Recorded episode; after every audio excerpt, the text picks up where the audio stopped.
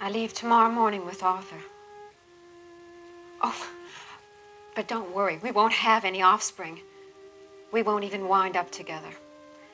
Arthur's just my way out. Christina, you're wrong. Well, then, too bad for me. Hello, listening people. Hello. Hello, Bartek. How are you doing? Ooh. Did you just call me Martin? Martin? No, Bartek. Bartek. Is that Polish for Martin? Are you Ryan? Am I? Am I? What? Sorry, Ryan. Ryan. Yes. You, you, you were starting to make jokes and we didn't say your name. I didn't got, say I got, any agi- jokes. I got agitated. I didn't say any jokes. There was hmm. no jokes. I just said statements. What was, your, what was your dumb question you just asked? Sorry. Is there a Polish? Is Martin? Is that Polish for Bartek, or Bartek is Polish? Is there a Polish name for Martin? Is there an equivalent? Just say it with a Polish. I, I had a friend named Martin. Oh, there you go. See, with a Polish accent, just a little flavor. Random question: Are they Polish in this movie? The Martin family, because they One bring the- up Poland at some point. One of the last lines in the movie is like, "Are you Polish or something?" I thought Udo was like a Czechoslovakian name, but maybe I'm wrong. I, I read somewhere that he was like Lithuanian or something. So He's- somewhere in the region. What was his accent, Bartek? You're the accent guy. Figure it out. Was it Polish? Did it ring true to you? I have deduced that it is European. Well, we are European in some way, shape, or form, as well as Australians, because we are Spit and Polish Presents, a podcast to you. We are spitting young gentlemen. We both happen to be Polish. That was just a, a coincidence when we met each other. You said, Ryan, that's a really weird, weird name. Is that Polish? And I said, Bartek, that's a, that's a common name. Must be Polish. And we just, we're joined at the hip ever since. And we talk about movies that come Talk about recommended. Talk about plums. what was that, sorry? We talk about plums. Talk about plums. What that? What does that mean for those who aren't in the know of Polish culture? I don't know. I was just being random. Lol, It's- random. It's not like it's Śliwki or Śliwka, which is like your last name, Śliwinski. Yes, Slowinski can have an, a connotation to plums, while your name, last name, does that have anything other than being hard to pronounce? I'll let you know when I find out. the Ah. eternal Kasprzak mystery. The, it's yeah. If you open up the name, is it still alive inside? Yeah. Uh, we are actually here to talk about something important, a movie that came recommended, and it's October, which is the spooky time of year. We actually started our podcast probably around this time, all yeah, of those years It's like ago. October 20-ish. Yeah. We did not consider to start with a spooky movie. We just started with Paul Giamatti classic Big Fat Liar. I mean, we've made jokes about like, oh, he turns blue. That's like a monster. It has Urkel in it. That scares me. It has Jaleel White, voice of Sonic the Hedgehog. we haven't seen him since. It's been eight years since we did that episode. Has he done any movies? I know he does TV, but does he do movies outside of playing himself? Or Urkel? Or Sonic? He wasn't even he wasn't even in Dickie Roberts, which we only did that nine episodes after. But Don't make me open the can of worms that is Dickie Roberts. Let's introduce some guests because for Spooky Month, we wanted to bring on some spook spurts uh, to talk about a movie with us, and we are joined by the. Uh, you know tho- those troublesome boys over at the Last Best Babylon Five podcast. It is Sean and Ben. Sean and Ben, you are here. Hello. Hey, you know, I would Hey, say that that Sean's a little bit more hello. of a, a spook spurt than than I- me. Yeah, I live in the shadows, and uh, I love the taste of blood, I I am and I love to smear it all the- over myself, and I love The- to uh, get uh, watch. I li- I love to watch uh, blood pervert movies. So, uh, So which this, this, is is in the in the genre of that. So this is uh, great for me. I'm having a great time. Well, Uh, I thank I you. like to to watch uh, movies with with boys I immediately fall in love with. So this actually worked out for me too. Um, I am also. I, to be fair, I'm the same way. I love. Yeah. Personally, I, love to thought it was nasty. uh, this is a nasty movie. I love nasty movies. I love that. I I I have a night sometimes where if I'm alone, I just in my apartment, I'm just like I want to put on something nasty. I need something that's gonna dirty me up. So, for all of our listening people out there, we are going to be discussing the George A. Romero film Martin, which is his take on a vampire story. That's how I pitched it to you last time, Bartek. That was Yes. just the little log line, which can make people think a certain thing when going in, but Yeah. it's it's Is it's it- a character study. Is it more Dracula or is it more Vampire's Kiss? Uh, yeah, which one is it going to be?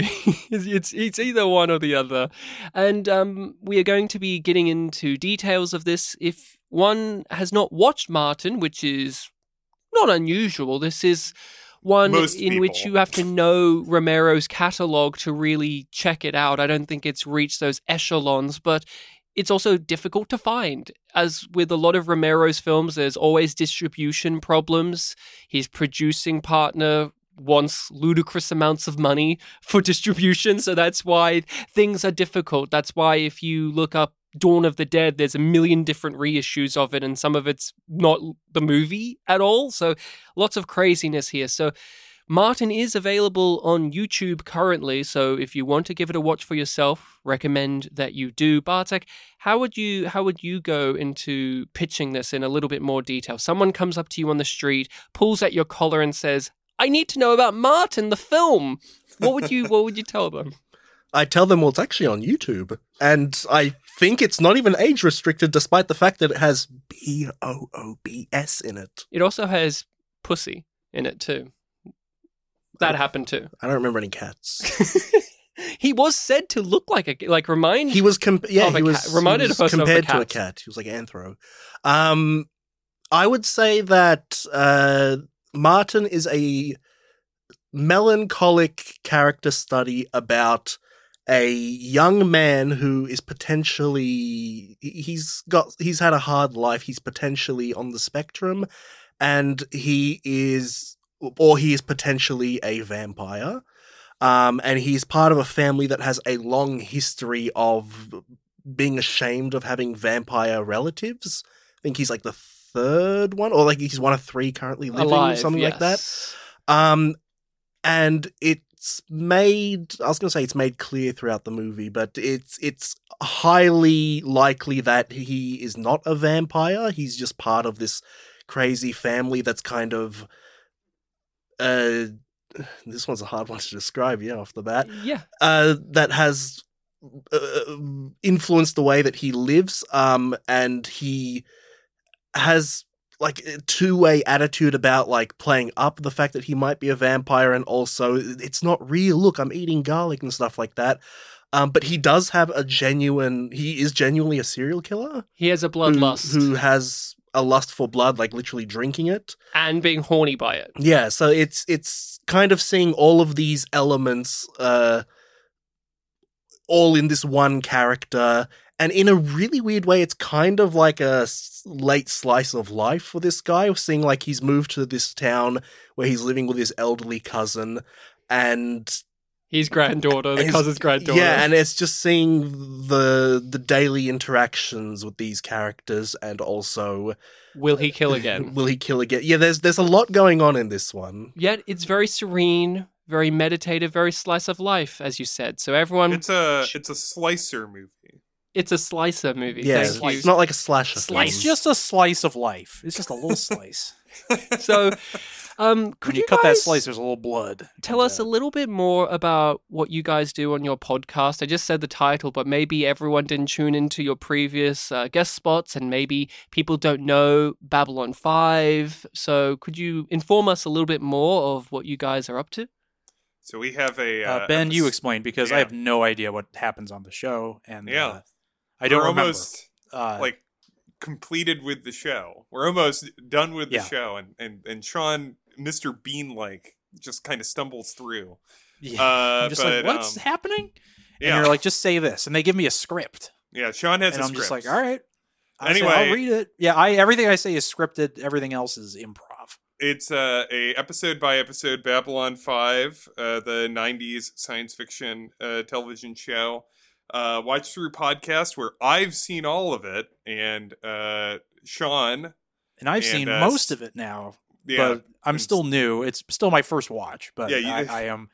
Sean has Almost done. Three more episodes to go before Yeah. he he can be as as cool And then I'll as get I am. the achievement. Well, you Yeah, you I'll don't really the- achieve until you've watched the Lost Tales. So Just Uh-huh. think about that as you specifically the Lost Tales. Because I that- know that. because that sure, all right, fair enough. I guess. Ryan, Yeah, I am fuck.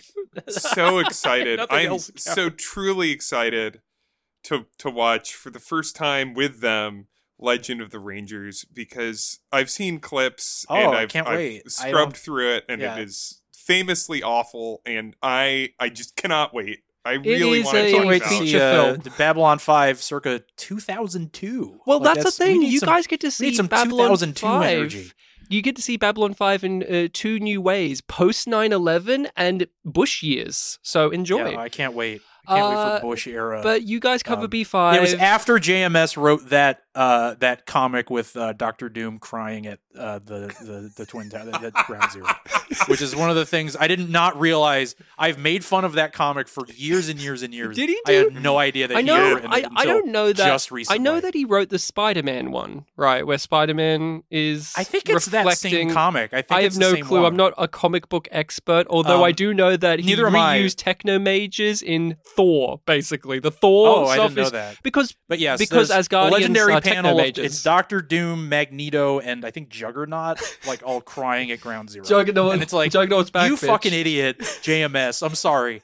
They would love Doctor Doom would love 9/11. Let me just make this clear. No, no, he it's not too, only would love it's it, Too evil he would for be Dr. upset. Doom. He would. The only thing he'd be crying over is that he didn't think of it first. You are That's going to what he be, would be so crying over. delighted if you ever read JMS's autobiography. He has a whole chapter about He's that so Spider-Man story, He's so and he says proud of it. he says it's literally his Listen. proudest thing he's ever written. So Listen, feel, buddy, feel uh. JMS. I think you're. Uh, I'm. Uh, you're a very talented writer. I respect him a lot. You're dead wrong. You Sorry, Sean. We, we've got to we've got to move on I to. can't believe uh, you guys are undermining my great synopsis of Martin. Bartek was still saying it, but you guys couldn't hear him. He was just no, I, saying fin- I it. finished, but it's like I, I said all that, and now we have a big tangent. Now, does anyone remember what I said? Everyone- Ryan in Well, really, editing, said everything about said, Martin, and uh, No. now it's time to move on to JMS writing about uh, Doctor Doom crying at 9/11. I've only seen whatever Ryan's given me from Babylon Five, so I don't know they any they of that stuff. they've seen enough Babylon 5 to last a lifetime, but not enough because Lost Tales exists. Now, we are here to talk about the Romero film Martin and its spooky month. On this podcast, we've only discussed one Romero movie before, which was Land of the Dead. Yes. One of his later entries of the zombie films, uh, one with uh, some great actors hamming it up, and it was him working, you know, in the 2000s era, and it was delightful. We had a great time with it. And I'm not the biggest um, aficionado of Romero. I've seen his a lot of his uh, zombie movies. I've seen parts of Creepshow, not all of Creepshow. Just one of those ones where I saw it on TV one time. I've seen Martin before. This was my recommendation for the podcast. I recommended Martin. I've seen it before, and I wanted to watch it again. I just was thinking about it, and with the movies that we've covered currently this year, I thought it would slot in nicely with the other ones that we have discussed.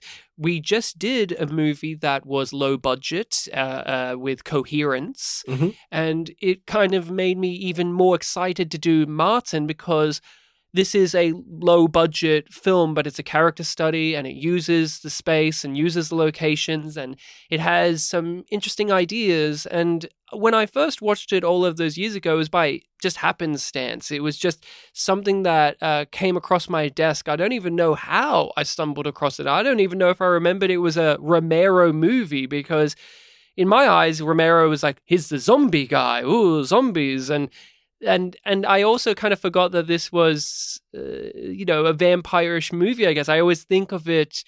It's been maybe a decade since I watched it as this uh, serial killer slice of life thing. If anything, I would pair this up with something like Peeping Tom, which is a, another Yeah. great movie as well that we had to watch in university, where it's like these loser guys who you the film makes you wrestle with whether or not you should feel for them.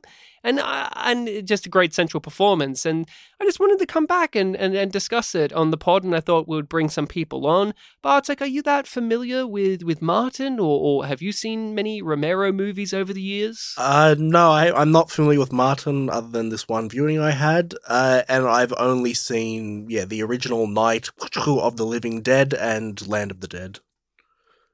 And your um did you have any things going in for this movie? I said that it was just uh, uh, uh, his take on a vampire film, but with what you have seen and his his reputation and legacy, were there any preconceived notions coming in with Martin?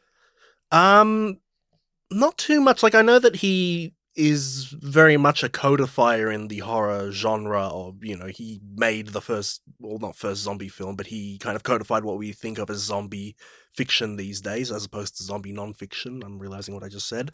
Um, so i imagine that this film wouldn't be you know a played straight uh, version of a vampire story. This wouldn't be you know dracula from the 30s i would expect it to be, to be a bit more like vampire's kiss or something like that Oh, interesting. Now, uh, Sean, uh, I'm keen to know what is your relationship with Martin. Have you seen this before? Is this something that you're aware of? And when it comes to Romero, uh, do you have that much of a familiarity with his work?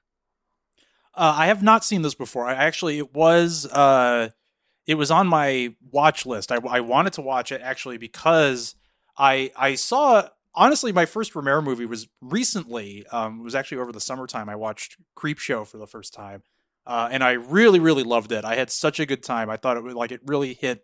It really uh, just just hit every note for me in terms of like horror stuff that I really like. Like it's very uh it's like a little funny, like it's very goofy and kind of strange, but like very mean and dark.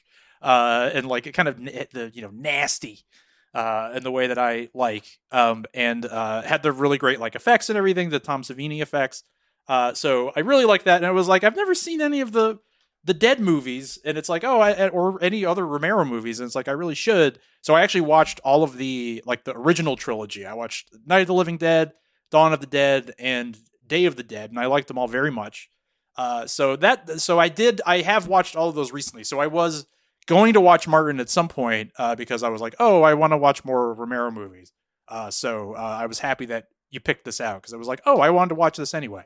So that was my uh, that's my background. So I was very happy to watch it. It was a good pick. It was a pleasant surprise, and uh, the the lead actor who plays Martin was obviously in some other Romero movies. In uh, in uh, Creepshow, he's underneath all of this, you know, prosthetics and makeup. He's in a big zombie suit. He plays like a character's corpse that leaps out of the ground, and that's his Oh, IMDb thumbnail. Even oh, is that who he? I didn't Yeah. know that's who he was. And Wait, which which guy is that? he, that's in, the. in- uh, he's like Nathan's corpse. Like he's a corpse. He's not even like a person in it. He's like a Wait, is he the guy? Is he the Father's Day thing? Yeah, he the I'm pretty sure comes- he's he's in that oh, one. And yes. and he's uh, in Day of the Dead. Where he has he- the wife's head on the cake. Yeah, and on Day Oh, of the man, that's Dead, so Day of the Dead, he's the sympathetic scientist who gets shot in the head for being too moral. Oh, yeah. so fuck you. Man, that movie. Man, that movie. that rules. movie fucking rocks. Now, Ben Yeah. Martin, were you familiar with this? Did you know anything about this when I said, "Hey, I want you guys to come on for this"? And with Romero, he's he's a big name in the film industry. Have you seen much of his work? Uh, so I'm I had not heard of of Martin, and my uh, uh Romero is also with the zombie. I've seen Night and Day. Um, that that that's that's it. You haven't seen Dawn. Night, night, and- night and yeah, day. I skipped Dawn. That's I, the I was famous like, I just want love. Night and day. I've Day. seen the remake I of just that one. want Night and Day. And Night and uh, the Day. I- the great Cameron Diaz film. Yeah, Tom Cruise, Cameron Diaz film Night and Day. We covered it That on was the pod. Day. I Not mean, joking. and I've seen a little bit of uh, the the Zack Snyder uh, remake of Dawn, um, and it's a shame that he never made another movie after that. Seemed like he was pretty promising. Seemed Hey, like that very come on. striking opening. Come on, he made he made he made that uh what's that movie that Hope Man? No, no, the one where they're in a mental institution and it's just him making women into whores. That's the movie. I That's can't remember. It's like his Sucker Punch. movie. Uh, Sucker Punch. Which oh, which yeah. weirdly enough, for Yeah. all of its faults, did give Oscar Isaac a leg in the industry to be the charismatic fuckboy we know him to be today. Ah, Oscar Isaac. So, Martin, the film of discussion, uh, how did you feel about it, Bartek, overall? What was your experiences? Did you like it? Did you hate it? What What are your thoughts? I did like it quite a bit actually. It was I it, it, for a while, it was kind of funny to think that this is a horror film because we do kind of begin with this horror sequence where you know he kills someone on a train, covers it up, and then just leaves, and then it's a very long time until we get like the next kill, and we are just kind of watching, you know, this guy's new life in this town. We start to learn a bit about like the residents of the town. Um, we start to uncover, you know, the context behind our main character, and yeah, it's been a little while, I think, since we've done like a little character study film like this, and I was and I knew that it was by a prestigious director, so you know hopes were high, and they were fairly well met. Yeah, this was a really good experience. I'm glad to glad to hear that. Uh, upon my revisit, I was really taken with that as well. Of you, you open the movie with this very extensive kill scene. He's stalking his prey. He's got these fantasy sequences of how it will play out, these romanticized views of what he's doing being right. And then when he gets down to the murder, it's messy, it's brutal, it's it's really upsetting. And it puts you in that headspace of you watch this man brutally kill an innocent woman and then he gets away with it because he's a nobody. He just nobody respects him, like nobody cares about his existence and you spend a very long time then just living with this guy and it becomes a real struggle because at least in my eyes i, I began to to feel for him and feel bad for him and like him and have these complex feelings but it never left my brain that opening sequence because it it is unapologetic and and I like how it did that. It, it, didn't make you forget that he was a bad person, but then it also wanted you to spend this time in his life and just see his family dynamics and learn a bit why about why he is the way he is. And when it eventually bubbles up into the next kill happens there's this there's this tension there that is not just this typical slasher movie serial killer tension but there's this tension of oh no don't fuck up your life martin. Things are going all right for you currently. Don't do this which i think is a huge appeal sometimes of these stories where you're following a, a, killer and you're you're you're making them someone that you maybe relate to and you probably shouldn't. And there's this aspect of, you know a lot of TV shows do this where you know like your, your Dexter or your Breaking Bad or whatever where you have like a person who's a fucking awful person doing terrible things and you don't want them to but also you kind of do. It's this it's this balancing act. So on my rewatch of this today, I, I, I was really struck by that as well. Just it's very languid in between the the the high high kill scenes. Uh, ben, what was your experience with Martin? What did you think of it? Yeah, I I enjoyed it. I think as as you're saying, it's it's pretty interesting because like it's a it's a definitive choice. That first kill that happens in like the first like two minutes of the the film is is brutal and um like it, it it's very scary. And then it becomes this domestic drama uh and you're like oh he's just this shy misunderstood young man. Um and but but that's just kind of lingering in the background. It's like oh right he's he does this. Um but i i really enjoyed it. I i enjoyed um I mean, this is true of a lot of horror, right? Like uh, that it's supreme low budget worked very much in its favor. Like the cheap film stock, uh, like that desaturated look, uh, looked really good. Like that everything was kind of drained of color.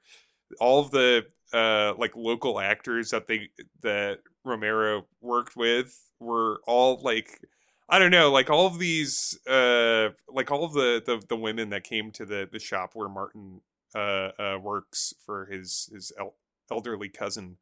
Um, like I, I like it too. This movie came out in what, 1978? Yeah, and like 77 or 77-ish, I think. Yeah, somewhere yeah. around there. And I believe it was shot in, in Pittsburgh, uh, which is not like a particularly like exciting or big deal city here in the United States. And so what that does is as opposed to being like if it's shot in Hollywood or if it's shot in New York, like all the people are kind of dressed like normal people and they're also like not wearing the most up-to-date clothes for 1977 or 78 like like all the older people are kind of wearing a mishmash of just like kind of 50s and 60s and early 70s fashions. I don't know. It, it, it felt a lot more kind of close to life which is also what you know gave it so much more more power and horror and also made those dome- like scenes of domestic uh, domesticity that's a tough word um like you know made them a lot more comfortable um The- and yeah. interesting the the lower budget aids the movies. Uh, I guess realistic qualities. The, the the the film stock is desaturated, and it makes Pittsburgh come across as a, as almost like a not just industrial but dying. I always like Yeah, I, I I- looked at this location, and thanks to the the color palette of the movie as well as just the visuals we see of like the wrecking yard and all of this stuff, I'm just looking at it saying this is a dying place, which comes into play in the narrative with Tom Savini's characters like uh, you got to work, we got to yeah, get I, out of here. I was gonna say I'm glad that we got that confirmation that Pittsburgh kind of is this you know boringish place in real life because that's really how it came across in the film. Like everything they said about it's like you know there's no young people here. Everyone here is like middle aged, and yeah, you don't really see children or anything like that.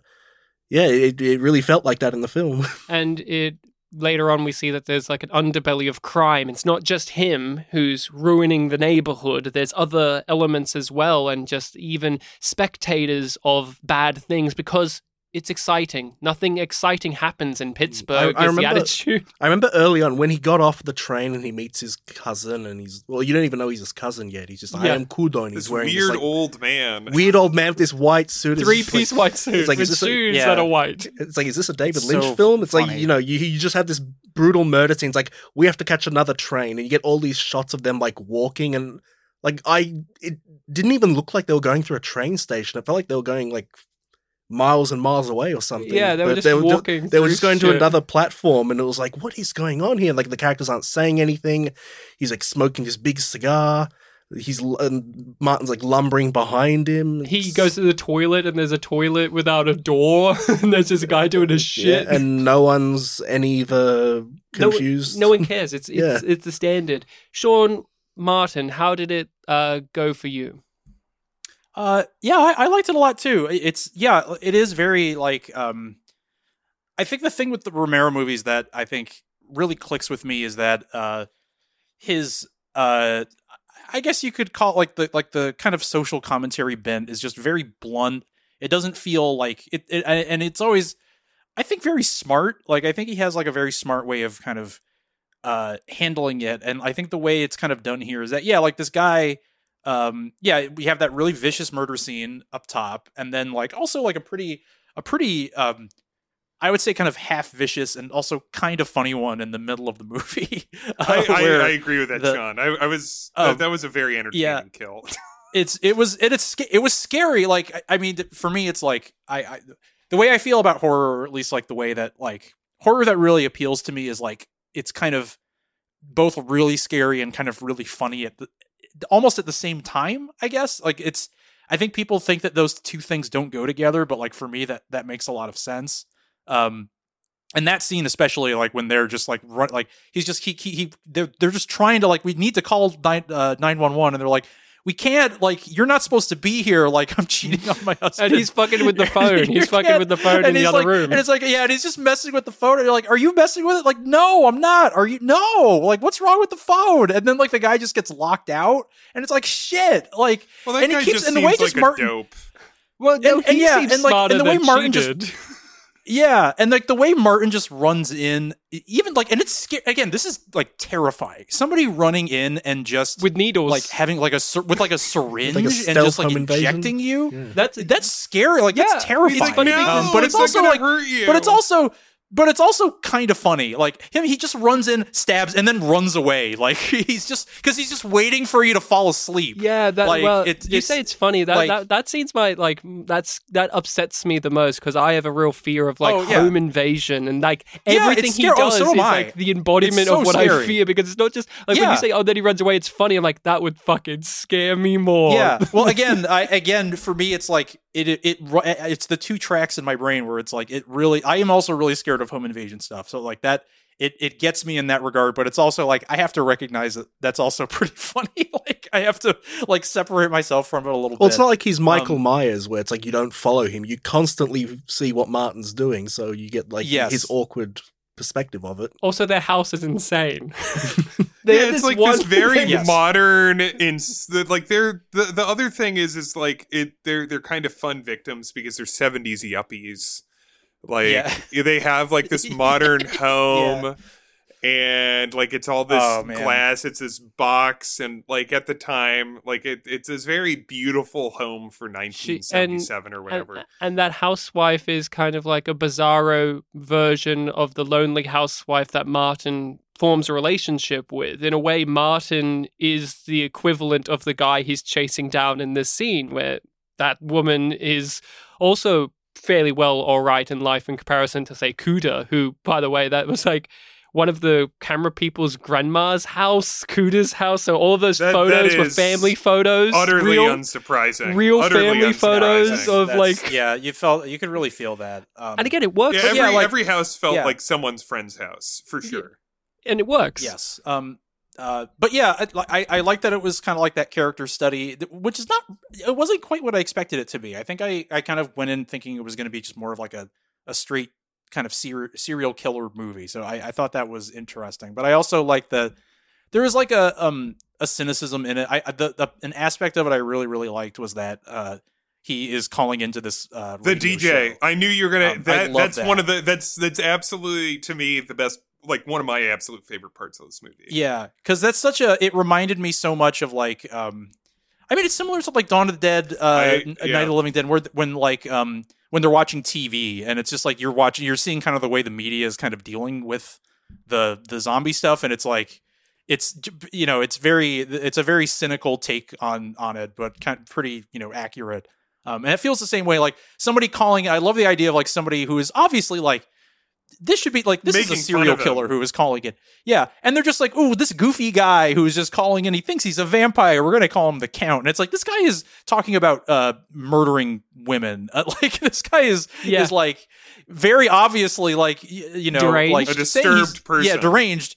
Uh, disturbed person, and they're just like, "Ooh, this is fun," and also everyone loves you. Everyone thinks you're you're so much Well, fun. they all think it's it's Yeah. like a put on. Yeah. I think. They think it's like a character he's doing, and it's just like but he's sincere. uh, yeah, it's like no, it's not. It's not. And I and I also think of it in the I guess the context also of the seventies because really like it's a bleed. Oh, it like kind of- serial murderers, like Son of Sam. yeah, and serial killers were. This was like and around. And all uh, that. Yeah, like Son of Sam was around this time. also how think, media how made. media handled the more gruesome things the it bleeds it leads even down to the radio dj was like yeah man you keep talking about this fucked up shit we don't have Yeah. the puritanical values of the 50s anymore now we want to hear about you raping and killing women yeah awesome Yeah, sexy stuff well, yeah that's the name for it Yeah, it's- Aw- yeah. awkward It's reactions. very, uh, and everybody missed Yeah. him at the end. Uh, but also Martin, you you were like, oh, maybe you feel a little sorry because this guy doesn't get it. But the thing is, Martin delights in the fame of it because he's playing the radio at the same time he's talking to Yeah. the person on the radio. Yeah, I really, the delay. I really like that detail, Which is a great- and, and yeah. I like that it had the the, the slight delay, Yeah, too, which is very, which is like, yeah, I like that a, a lot. piece of filmmaking of it telling you underneath all of this, even though this is Martin perhaps opening himself up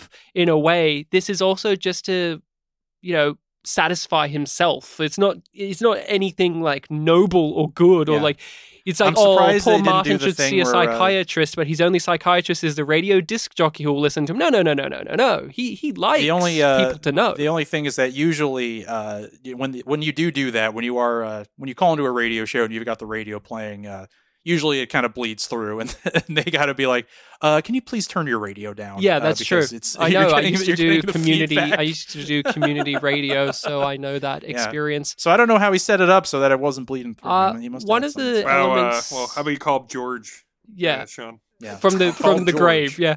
Um, Yeah. One one of the things I wanted to, to discuss was uh, Sean touched upon it. Uh, the cynicism. The cynicism here. Uh, one of the brilliant things about George Romero's filmography, especially with the zombie movies, but this slots in nicely too, is he does have a lot of those social commentaries, but it is him struggling with societal like issues and structures.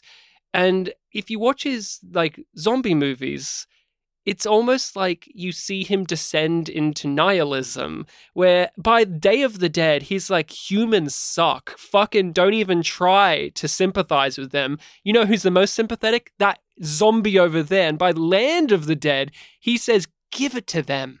Just give it to the monsters. That that film had like a Jesus of the zombies, right? Yeah, like they had a hero zombie, and he's like, "Fuck it, who cares?" And I think Martin is is a part of that struggle because at the end you see Martin realizing like, "Oh, I put my faith in other people and relationships, and it meant nothing in the end. I should just give up." And I, I think that's a, a recurring issue for George Romero in his films of like, how much do you dedicate and put faith into higher powers or other people? And he he takes a cynical edge with it a lot more than a hopeful one. Like I don't leave the film Martin feeling hopeful about things. Uh, a lot of the characters in this film are very stubborn. Like al- almost like every, s- I was con- I don't know if I want to say every second scene or like every scene with Cuda.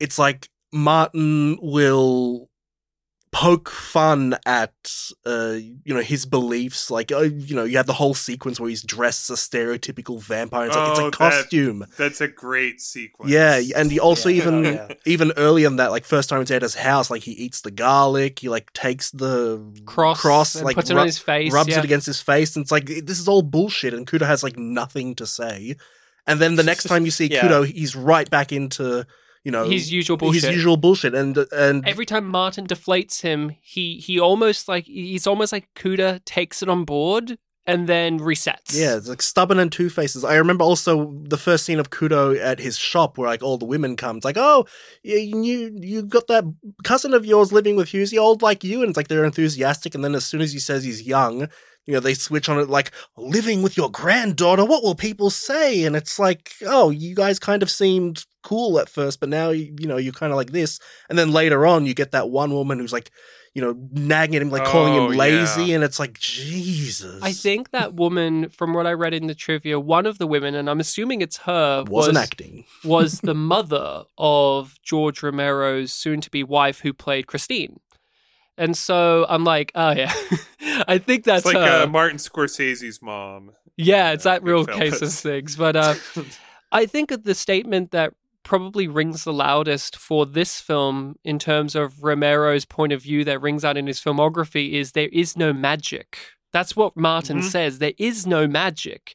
And that's not just in Yeah, terms says it a of lot, yeah. supernatural shenanigans. You can apply it to so many different things. Romero himself stars in the movie as a priest. He's like the young hip Catholic priest Yeah. who thinks this Yeah, is all very Vatican II priest. he thinks this is all very very funny.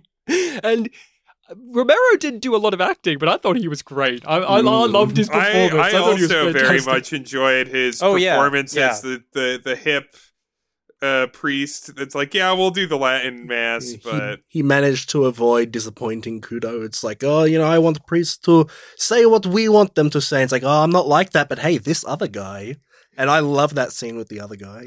the old Oh priest, my God, the old European priest. No, he was he, he Yeah. was like American, I think. Yeah, but his name. Yeah. He had like a very old, like he sounded like he would have been from yeah, Cuda's it, old it started country. like Zed or something like Yeah, that. Yeah, he kept talking about the yeah, old I was country. I was just like, yeah, I again like I I think I think back on some of these details and I'm like, this is funnier because like I didn't like laugh when I was watching it, but I think back on it and I was like, oh, they go to the mass and it's like, wow, this is a really like run down. Like, what's what's with this church? And they're like, uh, the church burned down. Yeah. and the whole sermon like- is about like getting funds. And fun fact, that was real. That was real. That I was, was- real was church that say, really burned down. oh, a that's funny. I didn't know that. just useful that they had it. But that they had a again, burst down That's church. just It- a. it- I'm sorry, it's a very funny detail. But I yeah, think a it- great yeah. detail. I think It it, goes. burned I think it Yeah, goes it's into the whole disillusionment. Even the church is Yeah, is is yeah. in, like invulnerable to just fucked up shit. And and the realness Yeah. the realness in this film is really like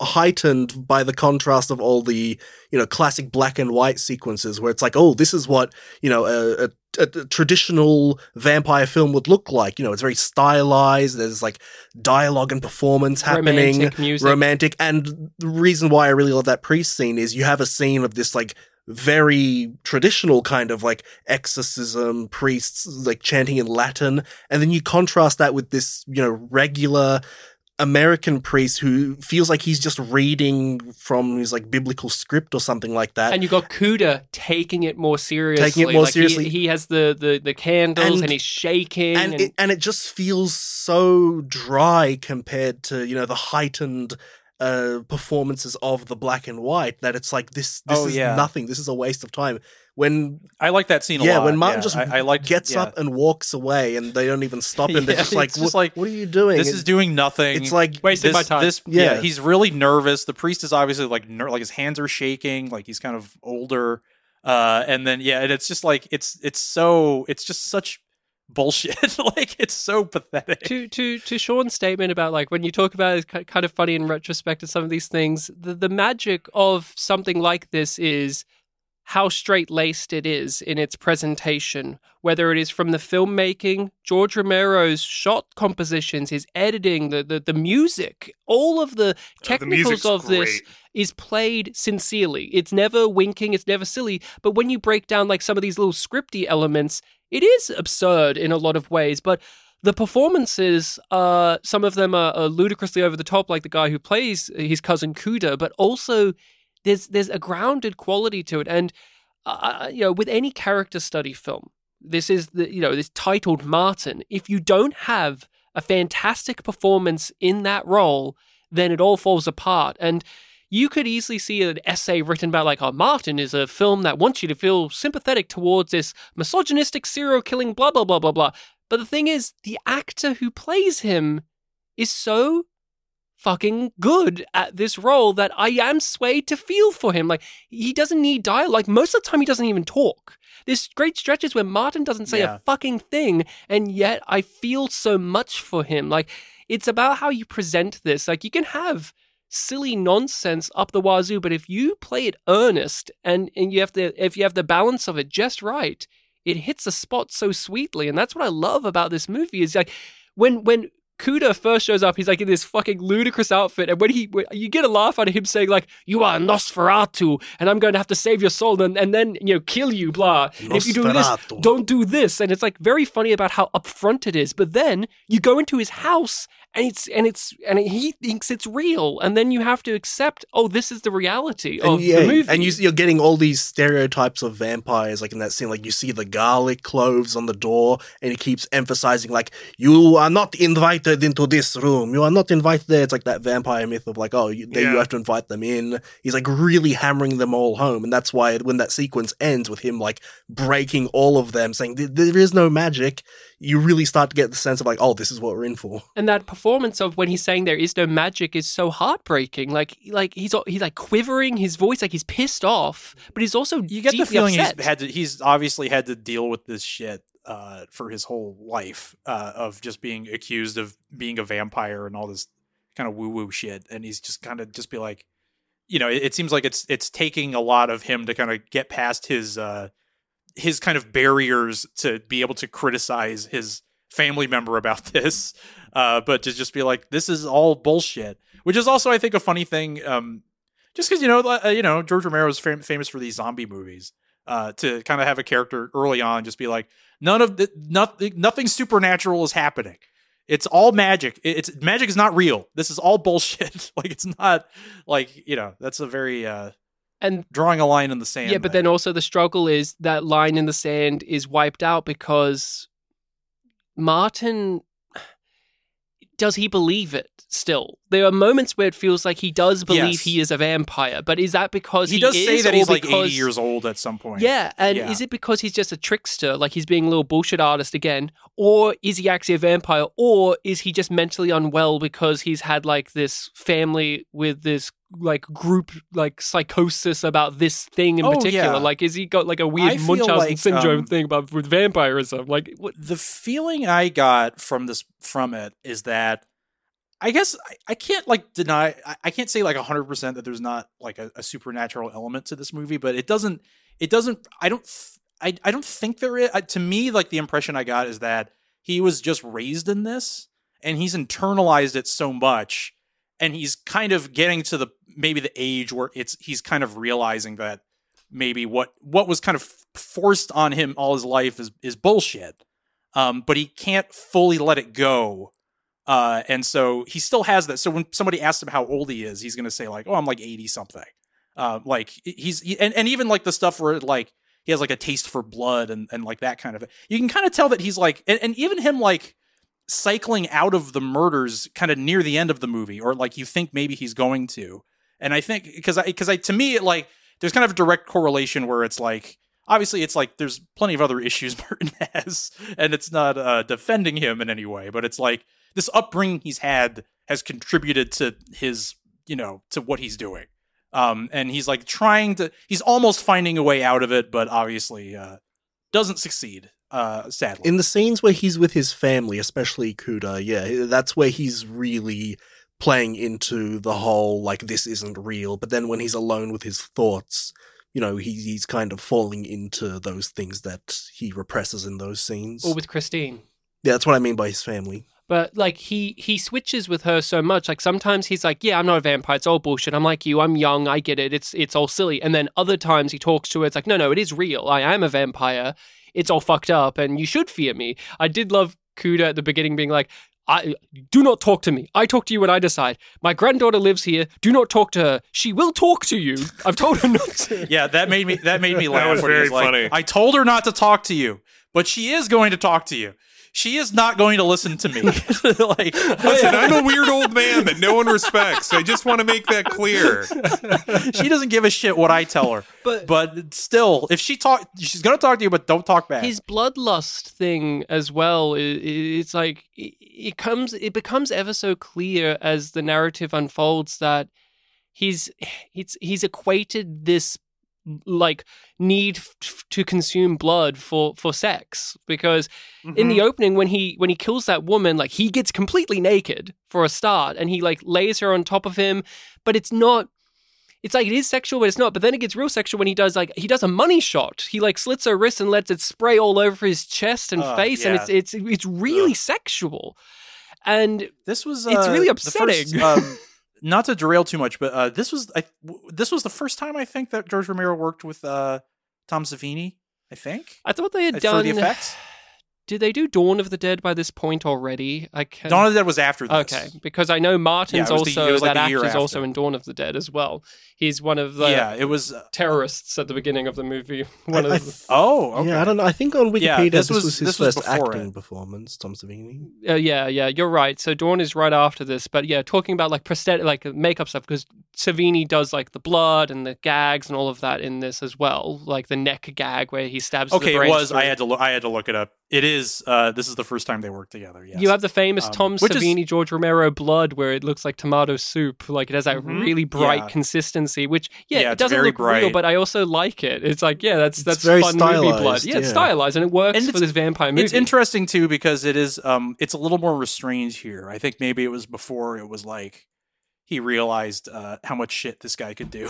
right? Because like you get to like by Day of the Dead, you get to him like literally just like his the guy getting his head pulled off. Yeah. and it's just like ah, One it's so good. One thing Yeah. I want to call attention to with uh like the the actor who plays Martin is that I kind of thought that it was making a uh a Dracula reference because he's so quiet and uh but there's so much emphasis on his eyes uh the the camera follows his eyes and is framed around his eyes and has like will be tight on his eyes very often.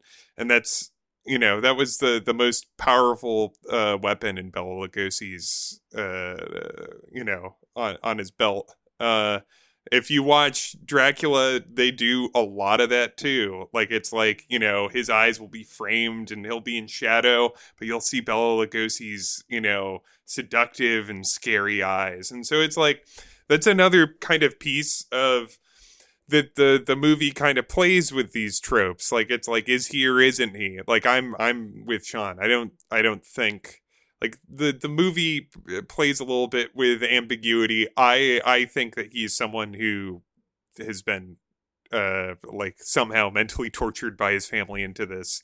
But um but the, Yeah, the movie they talk about it. gives Such, a they have like bit the of lineage of it too and stuff. Yeah. It doesn't matter in the end, right? The, like some of these No. movies, people get focused on as like, oh, is it actually supernatural? Is it actually not? And, and we have movies that do want that to be the discussion piece. While this is, it, it's using that as just a, a, a, a the cherry on top of this uh, look at an individual who is trying to be better.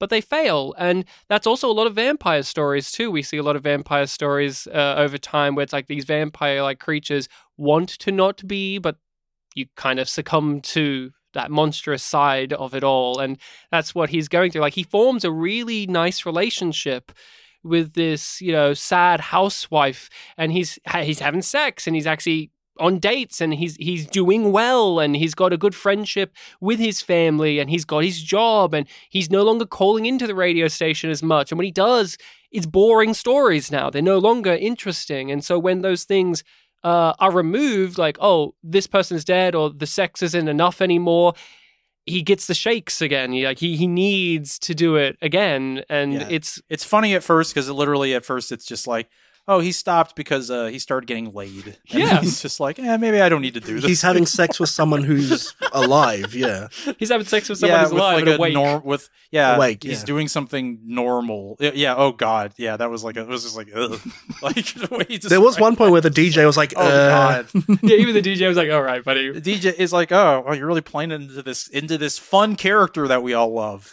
Uh, it's just like I want to know who the other people calling this DJ like in the late night show because I I think that the count, which is what they call Martin, uh uh on the radio show, is just one of many Yeah. popular call in. The other one, uh, the other Oh, one's yeah. Jessica freaks. Walter wanting them to play Misty for her.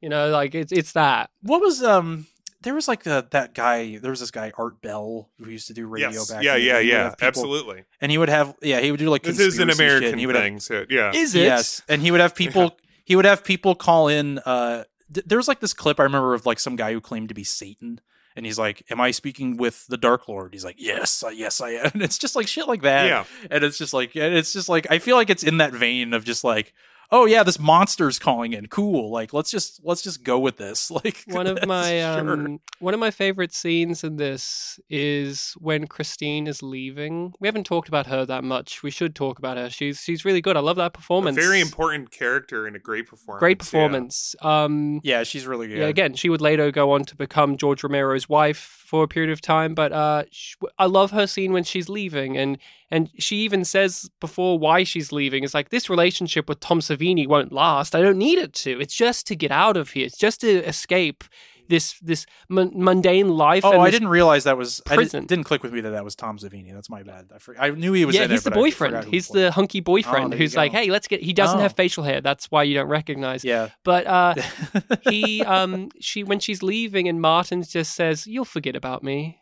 You'll forget. I mean, you're leaving. That's you leave to forget. And Mm. I'm here. I'll still be here, and you won't remember me. You won't send a letter. You'll be busy, and then time will pass, and it won't matter anymore. And uh, yeah, I mean, that's just it. Just captures what this film needs. I know some people may walk into this Romero movie wanting the the gore and the monster and the killing stuff, but really, when you look at his films, most of the the great material in them is those quiet scenes of characters talking about the really upsetting things. Like in Dawn of the Dead, there's so many scenes like that in which they're just standing in the mall and they're just talking about how life used to be here, now it's not, and it won't be Oh, yeah. again. And those There's a the long scenes. part in Dawn of the Dead where they just play video games together in a, an arcade. Like they're they're stuck in the mall and they're like, oh, let's just have some fun. And they just kind of play video games for a little while and play like pinball and shit. and that's Yeah, Um, I mean, like Day of the Dead is mostly conversations. It's just like a little pot boiler Yes. in that in that base. It's like this just a tension builder. All which is also uh, Night of the Living Dead. They're just in the house, you know. Yes, kinda they're just in out. they're just all in a house together. It's a little party. And I just I felt Um, so bad for him because we do get later on he never got a letter from her, and Oh, he he, yeah, he is forgotten right. And he is forgotten. Like the only pe- thing he's remembered for is this kooky little character that's not real. Like like it is real, I, but I not think real. a thing that was uh, interesting because I actually thought like when he first goes to the cousins and everything, and and uh, um, I really thought that uh, he was. Go- I thought that like maybe like the granddaughter was going to get killed, or that Mm. uh, the the lady he was hooking up with was going to get killed, or really like anybody anybody like close in his orbit. I thought maybe he was going to kill, and I thought it was interesting that not only did did that not happen, uh, it didn't even seem like he was even considering it. Like I didn't get the vibe that he was even thinking about even like the domineering uh uh, uh the older guy. like I thought I thought yeah. maybe he was thinking of killing him, but he doesn't really.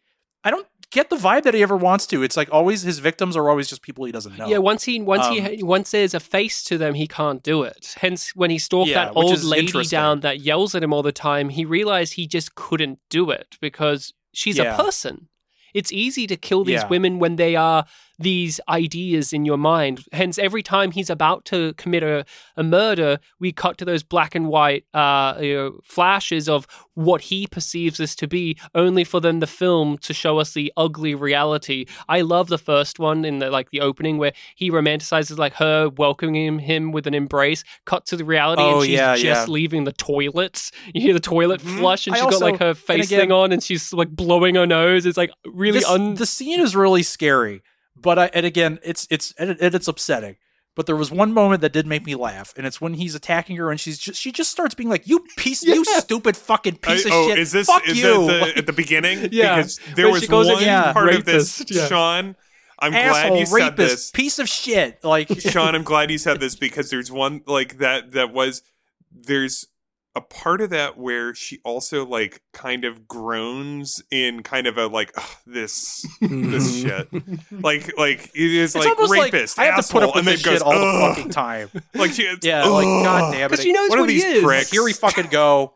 She knows what he is, and then I he just wanted to sleep on the train Yeah, she knows what he is, and he, Fucking and he pretends not to be that. That's one of my favorite things about it is she knows ex- she calls him out exactly what he is, and then he goes, "No, Yes. no, no, I'm not like that at all. You need to sleep. No, it's I fine. just want you to go to What I'm doing is noble. I just want you to sleep. I just want you to And sleep. also, shut He's the fuck up. I want you to go to wimp. sleep. Yeah, he's a He's loser. so- for, Yeah, he's a, such a for wimp. a Yeah. serial murderer, he is a real wimpy one. Let's all Like, roast he's not, Martin now. Let's yeah, roast let's, this dork. let's, uh, check out this wimp.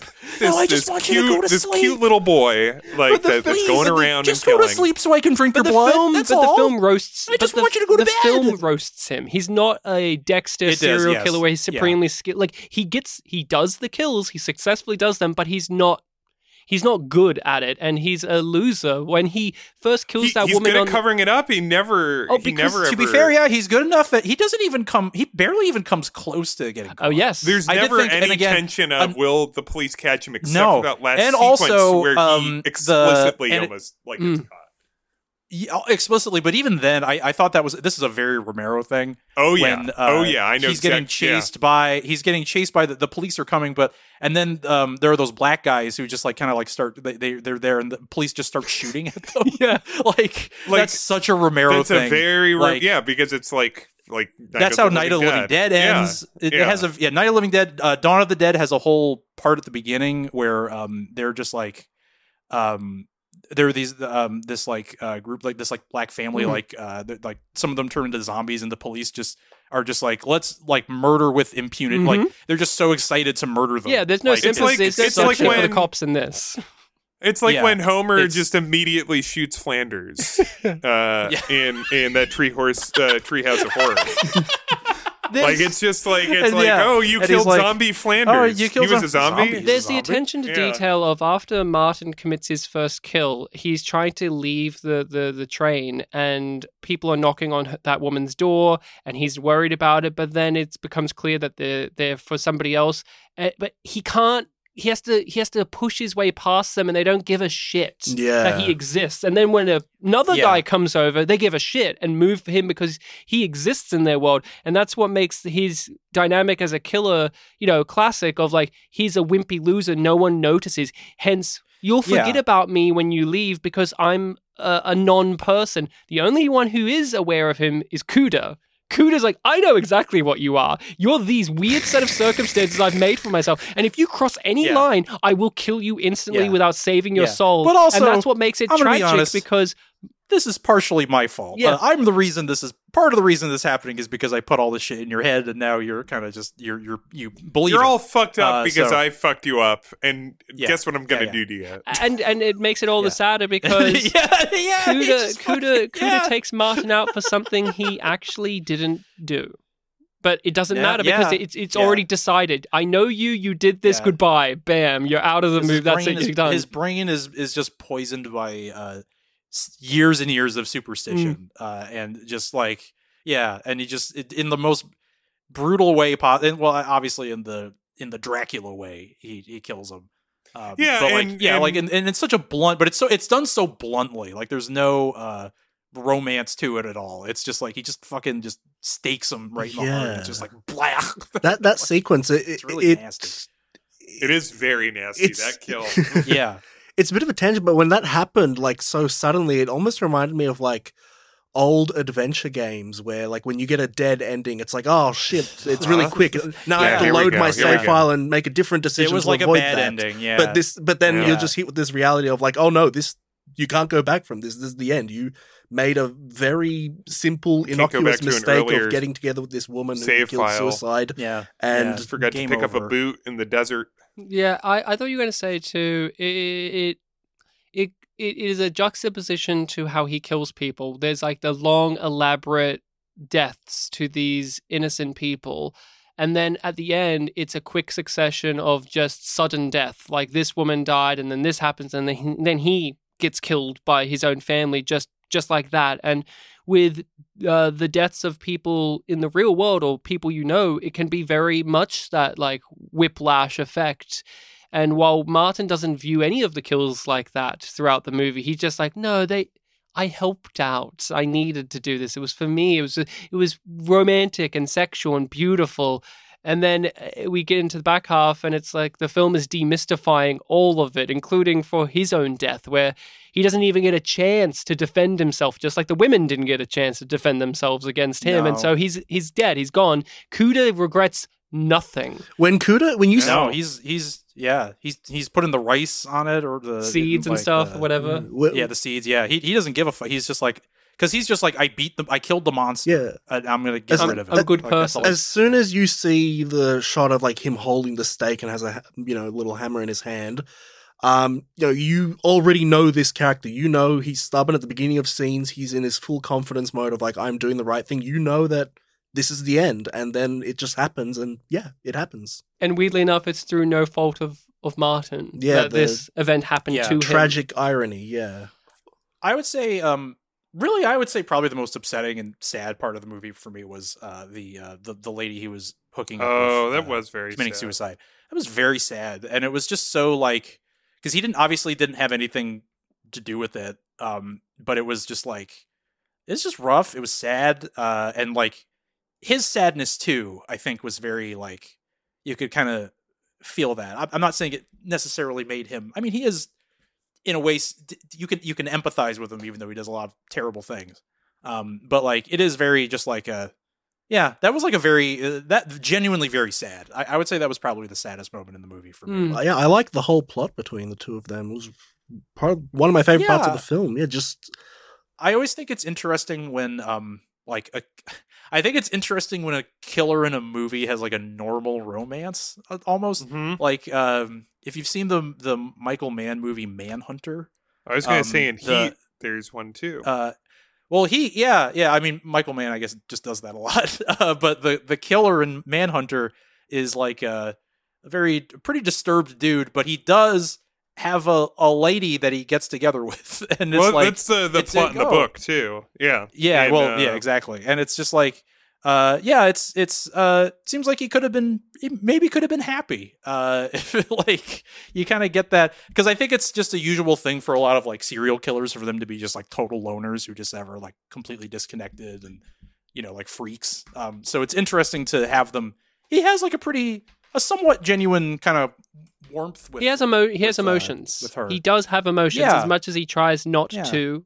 At times, he does, and he forms connections as much as he doesn't want to.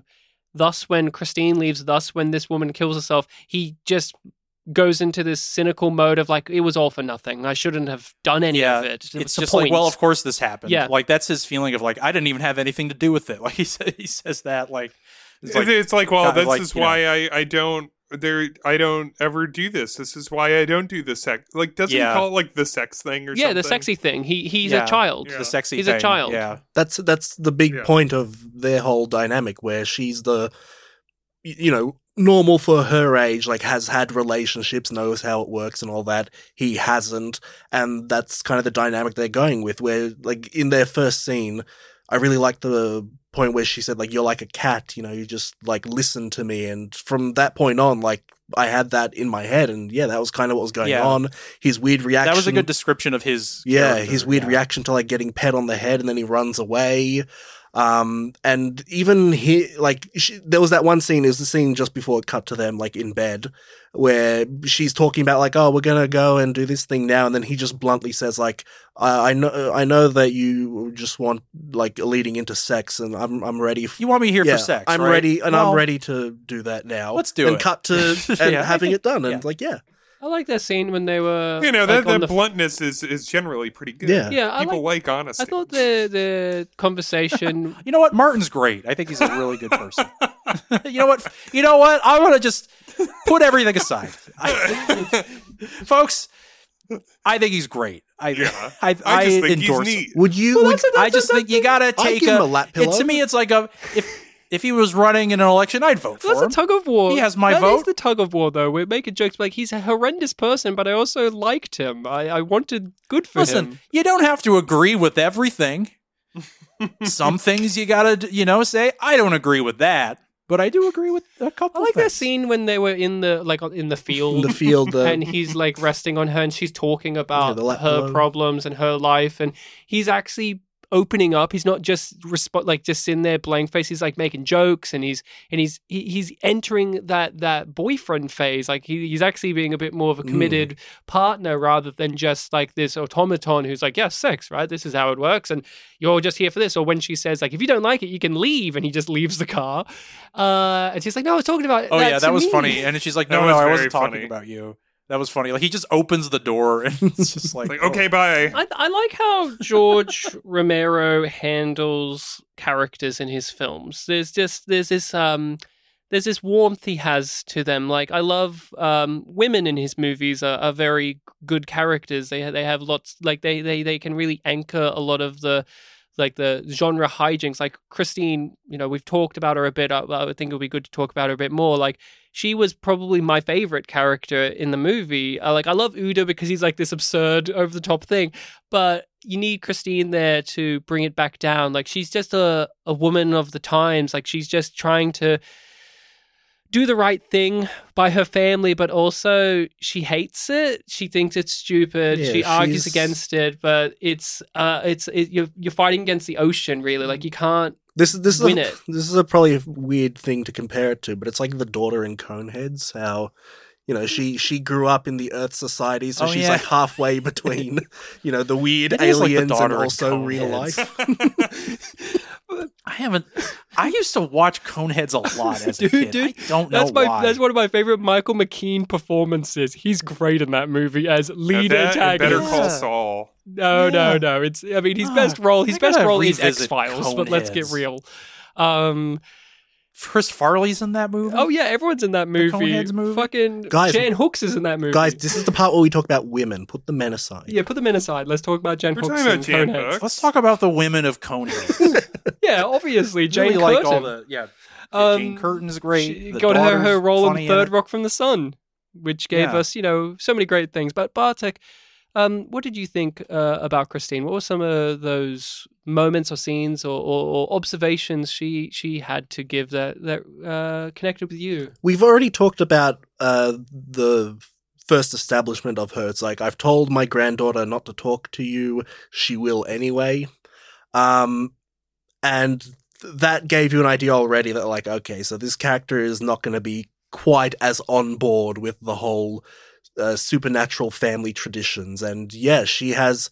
Her her first scene is just, even though our main character is not talking at all, is being completely awkward and would like put anyone off she completely kind of gets where he's coming from and she's like constantly building up conversation to the point that when he finally does talk it like doesn't even shock her it's like yeah you know you've i finally you know formed a bit of a connection with you you know oh, i would like a phone so she organizes to get a phone for him um and she has all sorts of like audience surrogate surrogate rants about like this is all crazy. This is all bullshit. We have to get away from this or something like that. And yeah it's it's uh it really draws you to her because she's kind of speaking for you. don't know what it is about the 1970s filmmaking with, uh, you know, your kind of domestic dramas or your films following a loner, but there's just they, they capture that quaint, mundane aspect of life where it's exhilarating on a dramatic level that she's this nice person, but when Martin is on his own and he hears her in another room having these innocuous but heated arguments with her boyfriend, I find that very illuminating about her character. Like, there's just something about those moments where she is, in other scenes, almost like this voice of morals and reason and this uh, shoulder for for Martin to lean on. But then she has her own life outside of those scenes, and we just hear them in other rooms, and and it's just it's just life. It's it's just it's nothing spectacular. It's nothing out of the ordinary. But to see or just hear that side of her I find to be something that just gravitates me towards her even more. And I just I love how this era of filmmaking just could capture that because I, I imagine this movie nowadays would be like a mumblecore type movie, but there's just something about how it's Oh, yeah. handled. I'd love to see a, a mumble. yeah, well, yeah. What's that? Um, Tilda Swinton vampire movie a, with Tom I am Hiddleston. working on a. Yeah, That's oh, this. Oh wait, what was that called? Yeah, yeah, you know, I am working on a mumblecore. the Jim version Jarmusch Martin. vampire movie. Like it would be that Martin basically. Core. Martin Core. Martin Core. I, But- yeah. You know what I'm saying, Bartek? Like, No, yeah, I, I, I had a similar thing. Well, it- it's pretty blatant in this. The, the, the scene right after Martin has sex with his girlfriend, and she's you know really sad, and she's trying to tell him like, no, no, it wasn't you. It's something with me. It's like we don't really, we never really get a clear cut idea. Uh, well, of what exactly it is she's going through, but you can tell it's something, you know, really deep and personal. in, a weird way, to go back to a movie we've covered on Spooky Month, this was obviously later on, but it reminds me of the scenes in between the heightened uh, shenanigans of Reanimator. Like, Reanimator would have all of the body stuff and all the crazy Jeffrey Combs stuff, but in between, you would have Barbara Crampton just playing this as if it was like a, a domestic drama, and I, I just love how how it works with with her. And uh, I should get it right. Her, her character's name is Christina. The actress is Christine. I don't care. They're both. It's basically her. Just call her Chris. Let's call her Chrissy. Um, uh, but yeah, um, Sean, for you, what did you think of like this character overall? Because in a way, she's she's the voice of reason. She's the au- audience surrogate, and also perhaps even the heart of the movie. And and she just up and leaves at a certain point. She just says, "This plot is too much for me. I'm going This is too now." weird. You guys are too weird. Yeah, uh, yeah. I was. Yeah, I liked her. Yeah, she was probably also probably my favorite. I, I, I really liked that she had very much like a a bluntness. Like she was. I, I feel like she was kind of there in a lot of ways to kind of like. She did a really good job of kind of like contextualizing things and just being like, yeah, this uh this uh this uh, Cuda guy uh he's he's all this is all bullshit and he's he's really like damaging Martin and kind of making everyone everyone in the family's lives uh worse by this this uh this this shit. Um but I also like I I don't know, it kind of reminds me of like I think I like about Romero movies is that there's very much like a a very honest uh kind of bluntness in like the way people talk, like the dialogue. Like he's not afraid to have just a character just go, "This is a load of bullshit." Like this, this is this, this sucks. This is horseshit. Um, even stuff with like yeah, that, like you said, yeah, yeah, yeah. But even stuff like her, um, like you said, like her having the argument with her boyfriend over the phone, which just felt like a very, uh, felt like a very real, uh, couple argument, uh, that they were having. Like it felt very sincere, uh, that the, the kind of argument they were having. Um, I really liked that. And again, I was worried that she was going to get killed. It really felt like, like, oh, that would sadly like kind of make sense and be kind of what you would expect from a movie like this. So I liked that that was not what happened. I, I really liked that it was like, yeah, she she just kind of is like she just leaves leaves uh and leaves Martin uh and that affects him uh and uh yeah, I just and her just like I don't know, her, her caring about Martin, like her very genuine it really seemed like she very genuinely felt for him as like a family member. I thought that was it was sweet. And then she forgot him and left. Yeah, she forgot him forever. Maybe the letter was was still right. in transit. I don't think so. I don't think so. You I weren't think even, with you, how you the weren't even born just- yet, Ryan. You don't I know. think- She went to a different movie. She, yeah, she went to a different movie, changed the channel. Yeah.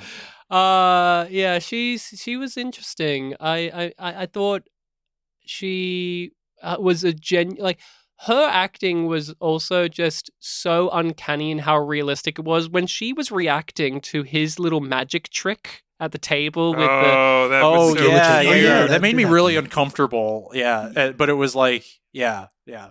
but like the way she would like laugh and she just did certain acting choices that I feel like you don't see as often anymore. Like there's just certain little ticks or certain little things that you get out of these uh, you know, these grittier, lower budget films. Like she would just do a little giggle or a little snort or something before she would say a line and it just it just made me feel as if I was sitting in the room with these people as they're just doing this little rinky dink magic trick to prove to this old man that magic isn't real. It's all illusions. It's all fake.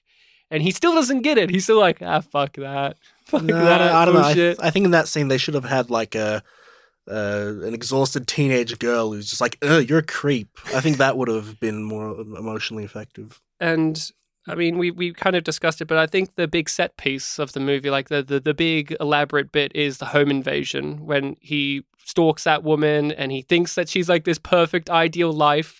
And she is actually having an affair on her, like with this guy, and Yeah, again, I really thought is it was. such a wiener.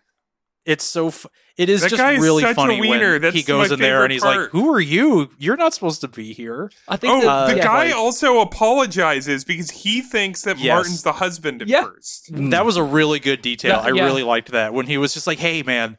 We don't have to, you know, this doesn't have to be a thing. And then she's like, "No, I don't know him." that's my that's my favorite line in terms of gives me the like makes my skin crawl because the way she says it but just that idea the idea of you know there's this stranger comes in and the uh, protective male figure next to you is like oh apologizing to them and you have to say i don't know him i don't Yeah. know him Yeah, and it's he- like oh He's in. Oh shit! The husband's here. I have to, you know, apologize. And no i don't know because this you would immediately with go with yeah because the, the the the idea of it being just like a home invasion is like kind of kind of like that's not what your mind would immediately go to in a lot of those situations. It would be just like oh well th- that makes sense it would be the guy the, the husband or whatever but it's just like oh and then it's just, it's, it's just like this slow realization that something really fucked up is happening. Like it's and there, it's just like total panic It'd be like it's, if- it's so yeah If a big, a big, scary guy with a weapon walks into the room, I'm like, "Oh, Ryan, is this your dad?" And I go to shake his hand. It's like, "No, that's not your dad. That's my dad."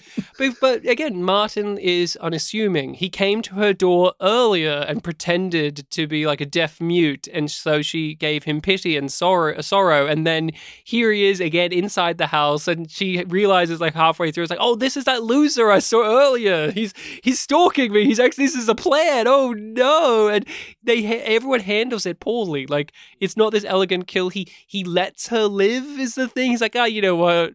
Well, You've everything, everything went wrong because the aforementioned wiener was not meant to be there. he was jealous. He was jealous that he said, like, when he was dragging the guy's body, he's like, You weren't supposed to be here. How could you do this? You ruined it. it's just a total mess Then he like, to- nothing goes right And he even tells her, like, everything goes horribly wrong "You're gonna live now." that that house, it has doors upon doors, It's a stairs upon stairs. it has a game room. He's down Yeah. in the game it room. It reminded me of um it's like that scene in Goodfellas when like uh the they're showing off their like extremely 70s rich person house. yeah. And right. it's just like all this like chintzy bullshit that just looks awful. And it's just like yeah, it's like that. Could you It imagine? really reminded me of that. Could you imagine trying to do that whole set piece in like your house, Ryan, where there's only a few rooms? It's like, oh no, They did have they did have one of the things I I loathe in real life, which is they have uh, an option of two doors that open in on each other because he stabs her in that like what is that? Fucking a little little void of a room between. And they have these doors right next to each other and they open up in a way where they smack into each other. they both open into this little like half a meter by half a meter room. yeah and it, it's just a nightmare. I, just that, that house was It's gorgeous. small than a shower. gorgeous house. Loved every little bit of it. It was a great set piece. It was a great set piece. It's it's uh, the big you know horror bit of the movie. And i know some people really don't care for martin because they want it to be what is what it's what it says on the tin. George romero's vampire movie and instead it uses vampirism to deal with other topics rather than uh-oh ghouls are running after us and killing us, and we need He's like, a Van "Listen, Helsing figure. I'm a zombie guy, but I'm not a fucking vamp- vampire guy. That's what he's saying. He's like, Yeah, you know so what? I- Fuck vampires. Vampires are fake. Zombies are real. When Cuda I comes like, I like sci-fi. I don't like science fiction. I like fantasy. hmm I don't like science fiction. So that's that's th- th- there are those things, right, where you have those filmmakers whose whose thing is like a certain uh blah blah blah, and they're like, but I don't do this thing that's like tangential. It's like, oh, I don't, I do zombies, but don't you fucking get me to do a werewolf movie? Fuck you. Like it, it is. uh It also, I guess, I haven't seen enough werewolf movies. I gotta watch more werewolf. well, you got to watch more werewolf movies. That's that's your that's your curse. The family curse is Sean's werewolf. Not enough mummy movies either. No, no. See more mummies. Well, there's the Tom Cruise mummy movie. You could watch that, Yeah. directed by Yeah. Alex yeah, Kurtzman. the beginning of the beginning of the dark universe. Yeah, of course I know that. Uh, and again, credit to George Romero. He's no, he was known for being like the the monster guy, like the ooh monster. And, but basically, everyone stole from him. Like the zombie stuff, a lot of it is a lot of the blueprints are from his stuff, and it just it, it, it takes off. And later on in his career, he couldn't get movies made. He couldn't get movies made to save his life. He he had to get like the success of the Dawn of the Dead remake allowed him to be relevant again enough to get funds to make movies. Like, it wasn't Land of the Dead like the return of him? Yeah. He was still making movies, but it was a struggle. It was always a struggle to make movies. And in the end, he had to make zombie movies because that's all people wanted from him. And it's just such a such a shame because Martin is a great example of he was a he was a good filmmaker, a good storyteller. I think his strength is edit, edit, editing. He was very good at gra- gra- gra- grabbing all of this footage he could get on his low budget and compiling it into something potent.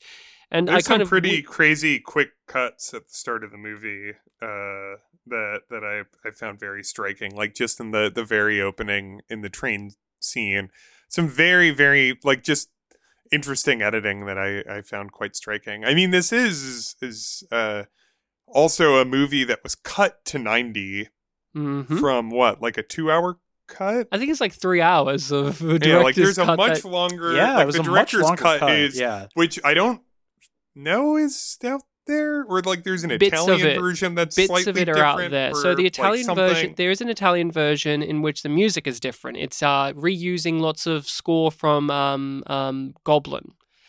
Uh, Mhm. With their stuff from like uh, Suspiria and elsewhere, yeah. Oh, uh, Yeah, but I love the music in this love too. By the way, like Yeah, the, the music music, is- is awesome. it is so- really good. It's really unsettling. Uh, several scenes I was just like, it's just a very creepy vibe. but it's also melancholic.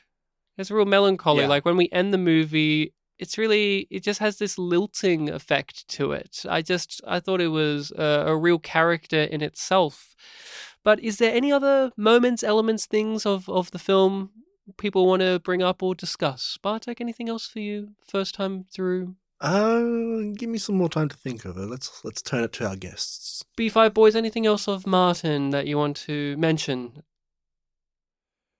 You know, I it it it, it was just a it's such a it's a, a movie that I had absolutely no idea what to expect. And then like so and and it was so destabilizing as I said earlier, uh like this really brutal opening though it did have that the thing where the, the woman goes, Ugh which made me laugh. But then, like, then after that, I'm like, oh, oh, uh, is is this what the movie is?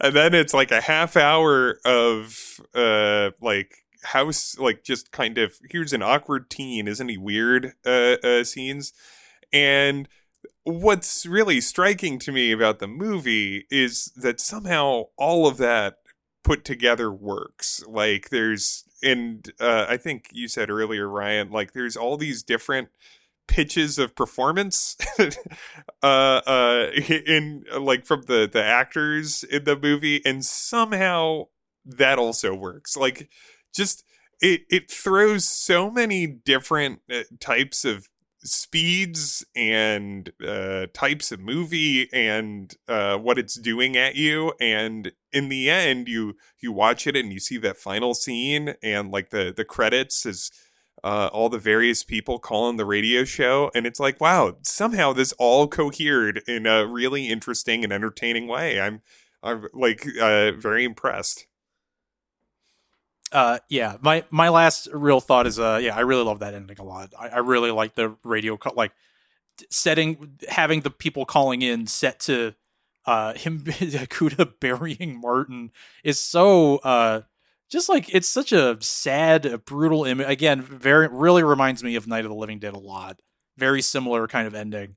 Um, but uh, yeah, I thought it was very well done, and I think w- w- like the very last line of like all the people calling in is someone just saying like, uh, "Oh yeah, I know, I know the count. Yeah, he's a guy I know." like, Yeah. So it's already become like it's it's just like this thing of just like he's just kind of it's it's as if he never even existed in a way. And at the Like, end, you it's have just like- someone doing like an affectation of his voice, being like, "I'm the count now." It's like, okay. yeah, yeah, yeah. and they get People- accused yeah, of being it just- Polish or something. yeah. yeah, it's uh, yeah. I really like. Yeah, that. I- I guess- I guess you know what? It's a good movie. I, yeah, I, I guess I'm the same way. That that ending where you're contrasting our main character who we followed and have, I was gonna say fully understood, but fully understood in the context of what the movie shows us of him. We understand who he is in that regard, and now we are getting this like legend. He's turned into this legend, which obviously there's a lot of falsities there, and that's what he will be remembered for, or more likely remembered for for a little while before being forgotten. He's the Or legend. replaced that- with some other freak. he's the legend that uh, Cuda believes in.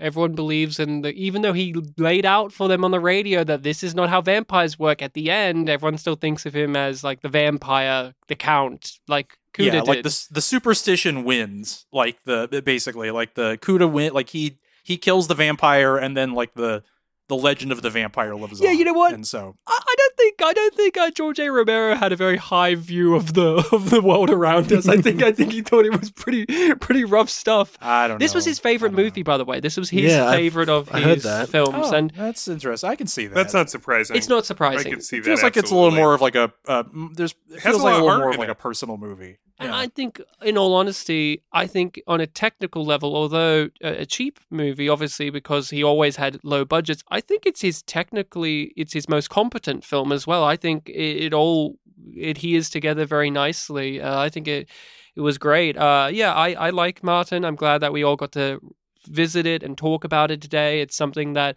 many people don't even know exist. Uh, I think Romero, as important and as, and as influential as he was as a filmmaker, I do think he still gets sorely overlooked in the importance uh, in this industry he had. Uh, he was a voice, he was a talent, and he's all he's the ultimate idea of like a, a you know a filmmaker. Like he, he just he was in severe debt when he made this movie. Like it was a real tough time to get movies made, and that's just how it is for a lot of people. And although he made films that their titles alone, as well he as his name, live on, it didn't guarantee him success to make movies easier.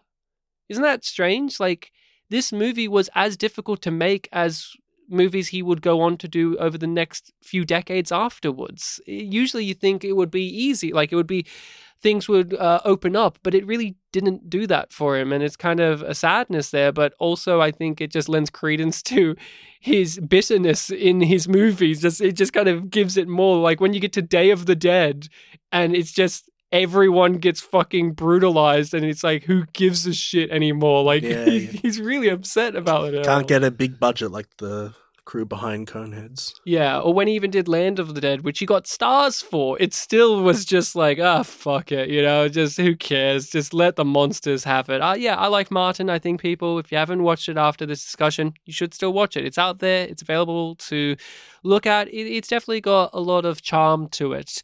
And that is our discussion for that. We are moving on to uh, listening people's recommendation for Spooky Mhm. Month. And Bartek, how about you tell us uh, the listening person who's recommending it and what film they have uh, lobbed our way to end Spooky Month on? Yep. So a friend of mine who I've recently reconnected with, Nelson, has recommended for us the 2022 Australian horror film uh, Talk to Me.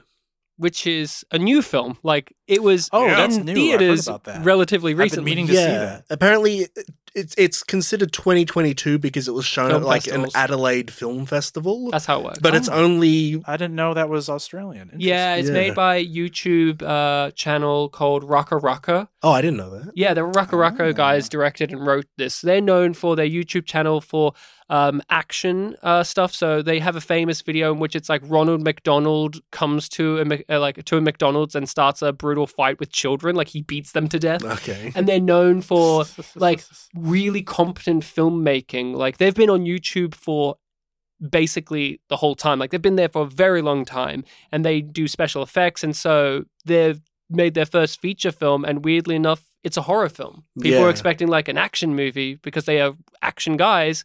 Obviously, some gore effects are in, in their work as well. But here they are with a horror movie. Yeah, at, first when I mentioned like, oh yeah, Nelson's recommending this film, y- you and another friend of ours, Will, um, were confused because it's currently in theaters for I looked; it was it was in theaters until like this week. yeah, that, that kind of threw me off. Like, but it's from 2022. But it's like, oh no, only in Adelaide for that film festival. It seems. So That, yeah, that's how they work because of award seasons. These stuff like they show them and they want awards. Yeah, the industry bullshit. But that is what we'll be talking about. That's in the title too. Uh, and I don't know anything about it other than the behind the scenes of who made it. I'll be honest. It's got one of those classic like scary movie posters of the modern age where I look at it and go, ah, I don't want to watch that. but then I like, know is it like because you think It- it's too scary? No, I, I don't get scared by movies. Honestly, it's just one of those like, Or- oh or yeah, it's it's a. Blumhouse affair. Like it's one of the, Oh, oh, it's one of see, those like it's look at the poster and it's a creepy hand with like writing all over it. Ooh, and I'm like, yeah, yeah, yeah. We've got a glut of these, but I'm interested because the people behind it, and I've heard good word of mouth. So we'll be talking about that next on the pod. If you can, make sure to watch it. Apparently, it is now on streaming platforms and digitally available. So you have no excuse, no excuse now.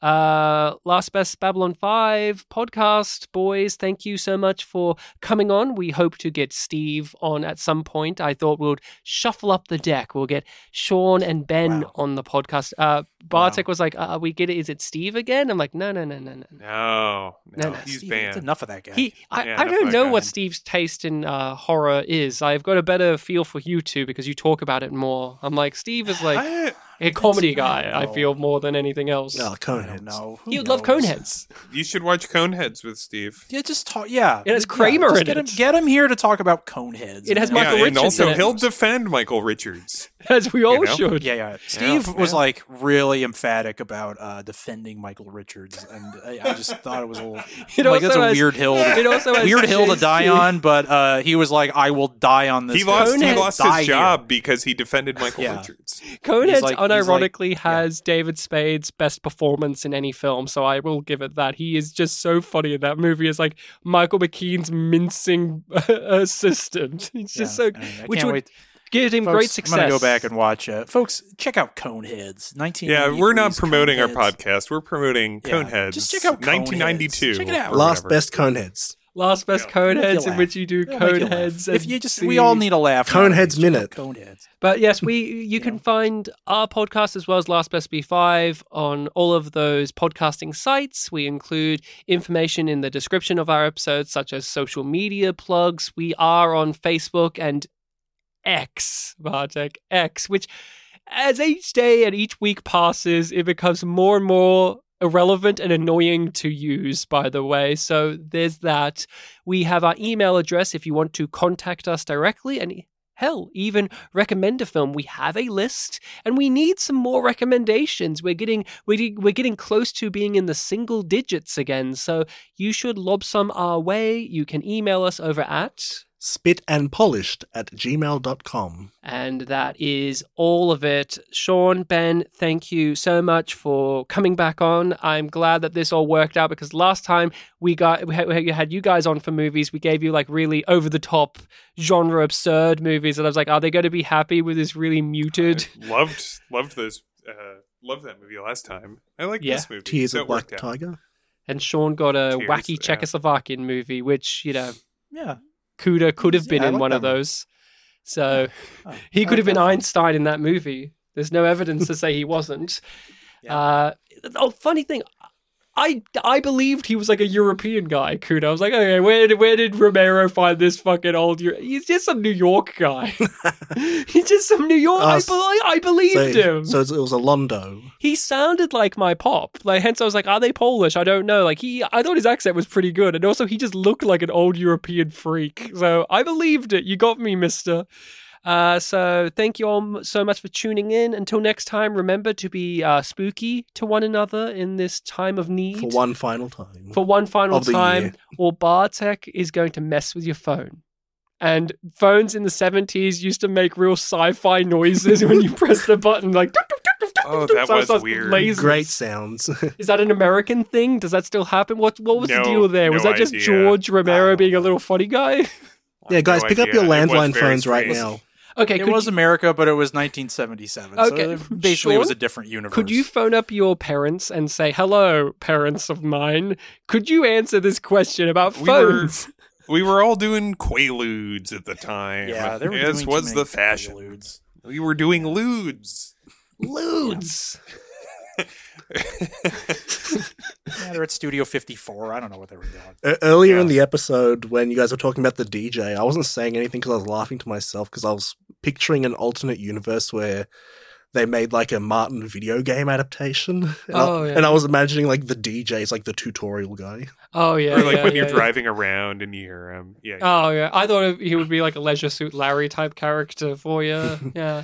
hmm You know, Count, when you uh, hold down the R1 button while steering the car, you can do a handbrake. It would be turn. like the Warriors video game where they bring back uh, a lot of the Well, that- remaining cast to do what the I, stuff. That's actually what I was thinking of because like the the DJ in the Warriors is like the game over voice, and like Oh. every level she has like a unique line about like you know the the Moonbreakers really got the Warriors this time. And in this one, he would say, "Yep, you can count me out," and then just it ends.